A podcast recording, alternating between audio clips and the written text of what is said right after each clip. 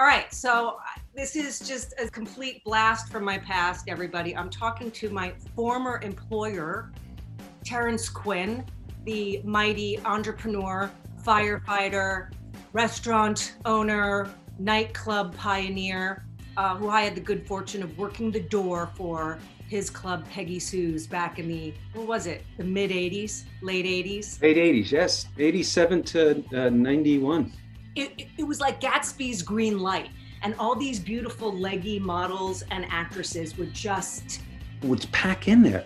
It was such a dive. And I try to describe it to people that I mean, I have people said I'd pay ninety thousand dollars just to have two more nights at Peggy Sue's. Like that's how much they loved it.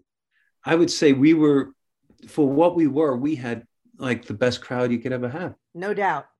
So, you grew up in Brooklyn. Yes. Nine siblings nine brothers and three sisters. Where do you fall in the pecking order? I'm the fifth from the top. That's too many children. No, not not really. Listen, we have a bad uh, a depopulation problem now. So, uh...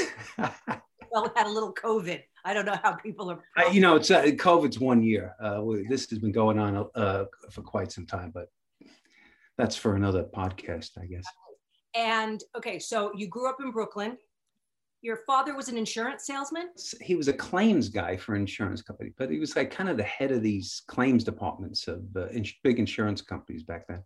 Okay, so when you were growing up, what was expected that you were going to become? Well, it, it wasn't that goal driven thing. I mean, some of my brothers were kind of, one was good in school, uh, but most of them half assed nobody was that bright, but they're all very successful, which is kind of, it's one of those lessons you learn. As time passes, you see uh, people think that some kind of school or some kind of ed- education guarantees a, a great job, a great career or something. And then you see something uh, completely different. Then you realize that every industrialist didn't even have a, an eighth grade education. They built these empires. So it depends on what people want. And uh, not to say that making a lot of dough is what is what your goal should be. But they've all been very financially successful. Um, I, you know, my father he wanted you to go to school. He thought he was old fashioned. He thought education meant that thing. One guy's a doctor. Um, three or four of them worked on Wall Street. They did very well. They still they still do it, but it's a different world.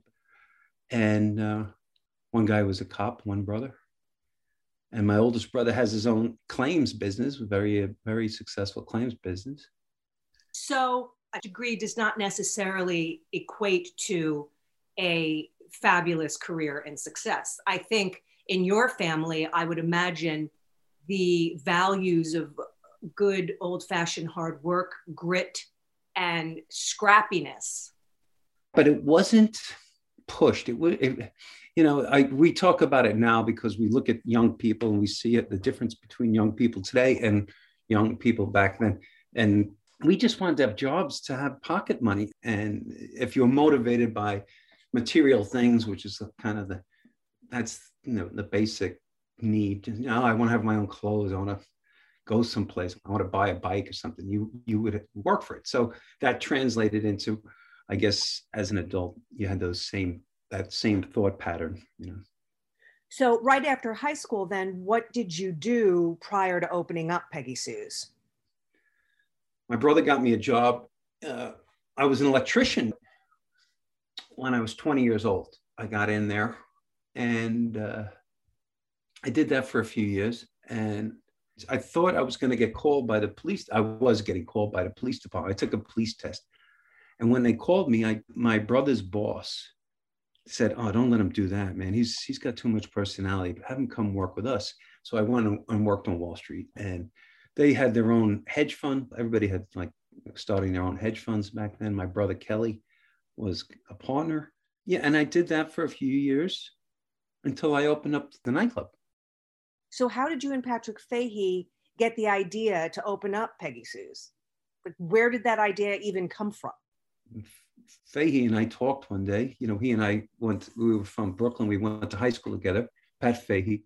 Uh, we had a stupid idea to open a nightclub. We just thought we were so fucking popular that we would, uh, that, that would, there's no way this isn't going to make it, you know? so Um, and with dumb luck, you know, it was really just the right time, the right place, the right kind of people. But it seems like you and Patrick really had your finger on the pulse of what was New York at that time. Um, for me, my years in New York City was a time, it wasn't necessarily a place. And for me, Peggy Sue's really captured that. It was right before the club kids kind of made everything a little bit dark and you know they went down a totally different role with what new york nightlife was but right. but peggy sue's was just it was like the epicenter of what being young and in new york and in greenwich village was. It was just i think it, i think peggy sue's was for the 80s what you know basquiat and all those artists were in the late 70s early 80s i think you just you really captured a moment. Yeah i agree. I my my thoughts about it were that it was it was fun. My memories usually like when you look back on something you see all the, the negative things and oh, i do. I'm a, but i i thought that that was a great time to have uh, have uh, own a club it was a great time to be in new york it was a great time to know people i enjoyed it and i tell people i said i couldn't really go out to a club after that because they really weren't that much fun they weren't that place was fun because you you never know who you'd run into Yes. Mm-hmm. Somebody was always coming in. There was always somebody new to meet. And it's almost like the opposite of what happens today. It was a very social time. I got invited to, you know, crazy things, socialite weddings and hot air ballooning with uh, Malcolm Forbes and, and all that. Do you remember when he used to come into Peggy Sue's? It was the craziest. He had the office around the corner. And um, he would come in with the crazies like Phyllis Diller and, and Liz Taylor and Barbara Walters. He would come in with these older women. It was so crazy. Like if I wasn't there, he'd talk to my brother. This guy's brother's the guy, uh, and they would ask questions about me. You know, Barbara Walters would ask questions about me with the with that voice. What is this brother of yours? but it was an interesting time. But he invited me and Matt Dillon to go to his castle in Normandy for this, this big party, and they would fly us over in a capitalist tool. And we were Caspar Weinberger and Walter Cronkite. It was a crazy mix of people. And then when we got there, we'd stay in this castle, very dank room. But you know, during the day, you go hot air ballooning across the French countryside and stuff. If I look back, I mean, I feel I feel lucky, but I feel like, wow, I, I, wish a lot of other people could really see all the stuff that I saw and all the people that I met. It was, it was a, it was a nice time to, to do all that. Well, you're legendary, Terry. I mean, if you think about it, you're like the male version of Holly Golightly. no, I wouldn't even know that reference, but I did see Breakfast at Tiffany's uh, again uh, recently.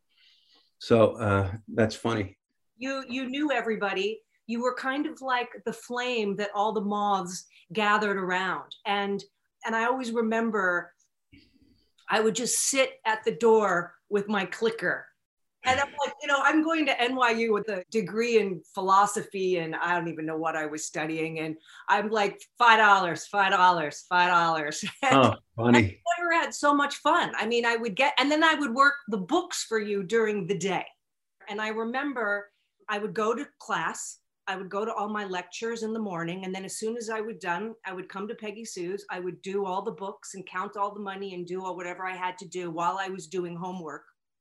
Go home, shower, change, and then come back to work the door. And that's think about how crazy, like, but that is that's kind of a full life for a young person. Yes. And you kind of hope your kids could someday have that that kind of full life, you know. Well, I enjoyed it. I'm the kind of person I always need to be doing something. I always need to be busy. Otherwise, idle hands of the devil's workshop. And and I just remember loving it. And I loved meeting all these new people who would come in and God. And the place was such a dive. Oh. I remember feeling my soles of my shoe would stick. Oh yeah. it was just spilling drinks on a warm, hot night. You think our air conditioning stunk. You know, we had those window jobs, and people would pack in there, and you know, nice people, nice looking people. It was crazy. People would be like, God, like we weren't offering them anything. It wasn't, we didn't give them any glamour. Um, oh, no. It was just fun. And I think that people like that, that fun. It was fun. man. like I, I enjoyed it. Um, so then you closed Peggy Sue's. Why did Peggy Sue's close? Well, it was first, it was not a place that was going to be an institution because of the music and the energy there. It's not a place that's going to last forever. It's not like going to Raoul's and you still have the same place from 1979. Right. You can't do that with a nightclub because people are young and they move to the next place all the time. But we we had a I guess a long run for a nightclub. And I had already opened up in 1990 the Falls on Varick and Van Dam. I just finished reading Flash in the Pan, which is all about your the opening of the running of that restaurant, The Falls. It's an old book. Um, I think it's it was published in '93 or something. I think so. Yes, David Blum. David Blum, yes. Very interesting writer. He writes uh, in a conversational, kind of Kerouacian uh, stream of conscience way. I think that he had coined the phrase the Brat Pack uh, as the 80s actors. He's the guy who came up with that term. Oh, really? I did not know. Yeah, yeah David Blum. I guess he was a, a gadfly or something. You know. Okay. But I read that and it kind of refreshed my memory about people. And he even left out a lot of people. There was a lot of people that were involved in that place that I don't think he mentioned in the book. He, he spent a little time on like a guy that was a startup bartender and he probably wasn't even there a month after we opened. Right. Well, what I find very interesting about you, and why I wanted to bring you on to Bootstrap Bitch, is because I just remember being this young, you know, 19 year old girl. I was very busy. I was pursuing, you know, I wanted to be a lawyer. I was working for you. And there was always something about your energy and your brother's energy that I found really um, inspiring you know you were always upbeat you were always positive. I knew that you had two small children when you were just in your like at, at the age i was at the time. You had your sons isn't that right? Yes yes. Yes. So i always looked up to you and I, if i ever told you that but i always thought you know that's what i want to be. You just had this positivity about you and that you you just never slowed down. You just kept going even if things got difficult and you always had a smile on your face. And I always remembered that smile because I was like, how does he do that? And then let's talk about the fact that you're also a fireman, how you got through 9 11, and still you're smiling. Oh, yeah. But I mean, that's a long time ago, 20 years ago, 9 11. And I remember when I first got on the fire department, I was in the academy when I had the nightclub. I was in the fire academy and that was kind of a long day. You get to the division of training early, you do like a few mile run, do calisthenics, and you're doing drills all day and going to these classes and stuff. It was a full day. then I'd go into the nightclub. It was crazy. And raising two small children. Yes. Talk about a full day. Yeah, yeah, it was a full day. It was really. Um, Pat used to look at me and says, "I don't know how you do this." I don't think it was easy, but I didn't, I, you know, I didn't have any other choice. That's what everybody's doing. And uh, there was a point two or three years into my career as a fireman, I had Peggy Susan, I had, I had the falls. And I, I was looking into getting a leave of absence because it was getting a little too much. I had two places going and I had my job at the fire department.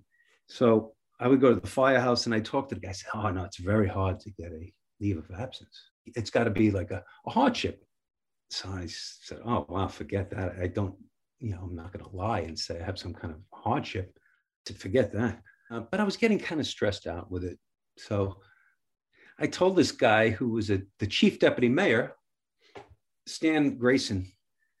He was a very good guy. He was a friend of a friend of mine. And we would have dinner every once in a while. And I said, I'm thinking of quitting the fire department. He goes, No, don't quit. He said, No, you, uh, he said, take a leave of absence. I said, no, it's, it's kind of a pain in the neck. You have, you have to have a good reason. He said, no, no, don't worry about it. Uh, I'll have somebody call you. Don't worry about it. So he has this commissioner call me at home. And, and she said, So when do you want this leave of absence? I said, I'm supposed to go in tomorrow morning. She goes, okay, as of tomorrow morning, you have a, a one year off, a leave of absence. And that was one of those things that I learned about politics. I learned about being on the inside and being on the outside. And uh, I'll tell you, it's much easier being on the inside in any business in any way because everything else is hard. And I came back and I'm glad I did. And I, I still thank that guy today when I see him for doing that, you know? Yeah, I, I, yeah, that, I think that would have been foolish for you to have left. Well, as it turned out, yeah, very foolish because you know it was it was a good career to have, you know. Well, and, you obviously have the luck of the Irish. Yes, I have. you you do. You are your own four leaf clover. When I look at it, I'm very lucky, and uh, I can't complain. Even today, I'm still, you know, it's not perfect, and uh, you know, I have a lot of problems here and there, but nothing compared to other people, you know. Who doesn't, and who wouldn't, and who would listen anyway? Exactly, and you would never change your problems for somebody else's problems, right? No, in any way. Now, talk to me a little bit about you were there on 9 11, correct? I was home uh, on, I was supposed to work the night before. You know, I took a, a personal day the night before because my ex had to go to back to a, a meeting. Yeah. And, and it was kind of important. So I took a personal day so I could watch the kids. Uh, these are my younger kids, and and then I dropped them off at school, and then Patty, my ex, saw me, and she said, "A plane crashed into the trade center." Because I don't watch the news or anything in the morning. I don't. I just so uh, I said, I'm thinking a commuter plane. I said, how do you fly into the? How do you you know not see the trade center? You know, I'm like, oh wow. So we went in, and then the second plane hit, and then I said, "Oh, I got to go in. This is crazy." So I I headed in there. It just like was like that. Boom! Everybody just split. But but we went to staging area. Then we went down there, and then we were back and forth there for, you know, months. You know, just everything was crazier. Like, I mean, we didn't have our own rig. I had to go down and get the rig, my fire truck that was down there. And they told me where it was. I'd go down there and and I, I think I brought my brother with me, and we knocked all the asbestos and all the shit off, and then started it up. And we were driving uptown, and I had one other fireman with me, and and all the dust is blown. you know, think of all this crap, and we had the flags, and everybody was. It was funny. All the people stopping on Eighth Avenue, not traditionally the most patriotic people, but they were all like kind of saluting that you had a flag on your rig. So um, yeah, that was uh, that was a crazy time. Um, but I feel like uh, I didn't do the math and find out what would have where I would have been. In other words, I, I would have been working the night before into the next day. I would have worked a 24 hour shift. And if I was a surplus guy in my house during that morning, I would have been detailed to another house. And if I went south, you know, it would have been sketchy. You know, a lot of some guys died, you know. Yeah. And if I went north, that I think we were the last house north in the Manhattan that they called before they stopped calling uh, units. So that was that. But I never did the math. You know, it doesn't doesn't matter. It is what it is, and you know, like I wasn't there, and I I knew a lot of firemen. That does like sixty five firemen I knew, and a lot of civil. I knew a lot of civilians, a lot of uh, Wall Street guys, a lot of neighborhood guys. Yeah. So when you think of uh, 3,000 plus people, and then you know, you know, like uh, 150 out of 3,000 people or something, or maybe more. Who knows? Yeah. Well, once again, I think God shined upon you, and you were there to to do the work that you did. Right. Maybe there's well, there's always a reason. Yeah. I guess. Uh, I mean, God has a plan. Uh, you know, we may not understand it, I guess, but you know, because it's hard to figure out. Um, but um, because we're only human, how could we figure out a, a, a master plan or a, you know, what, what the reason for everything is? But I definitely believe that the older I'm getting, I mean, like we're old now.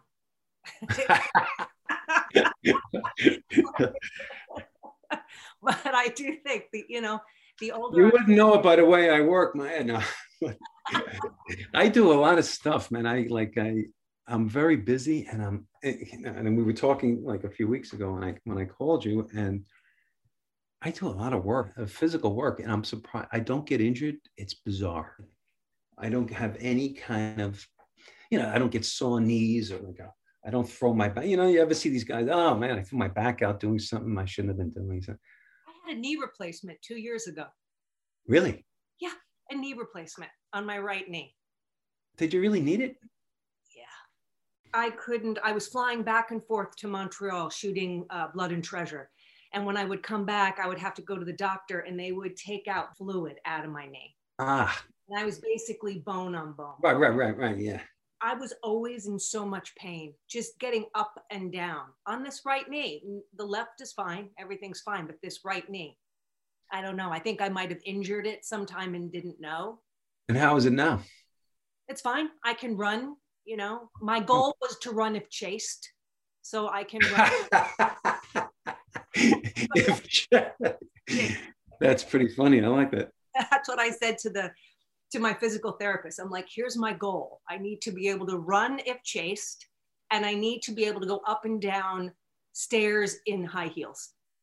If I can do that, I'll be happy. That's funny. That's funny. But you're lucky. I mean, except for my my bout with pneumonia a few weeks ago, but that was That bizarre. was fun. That was not fun.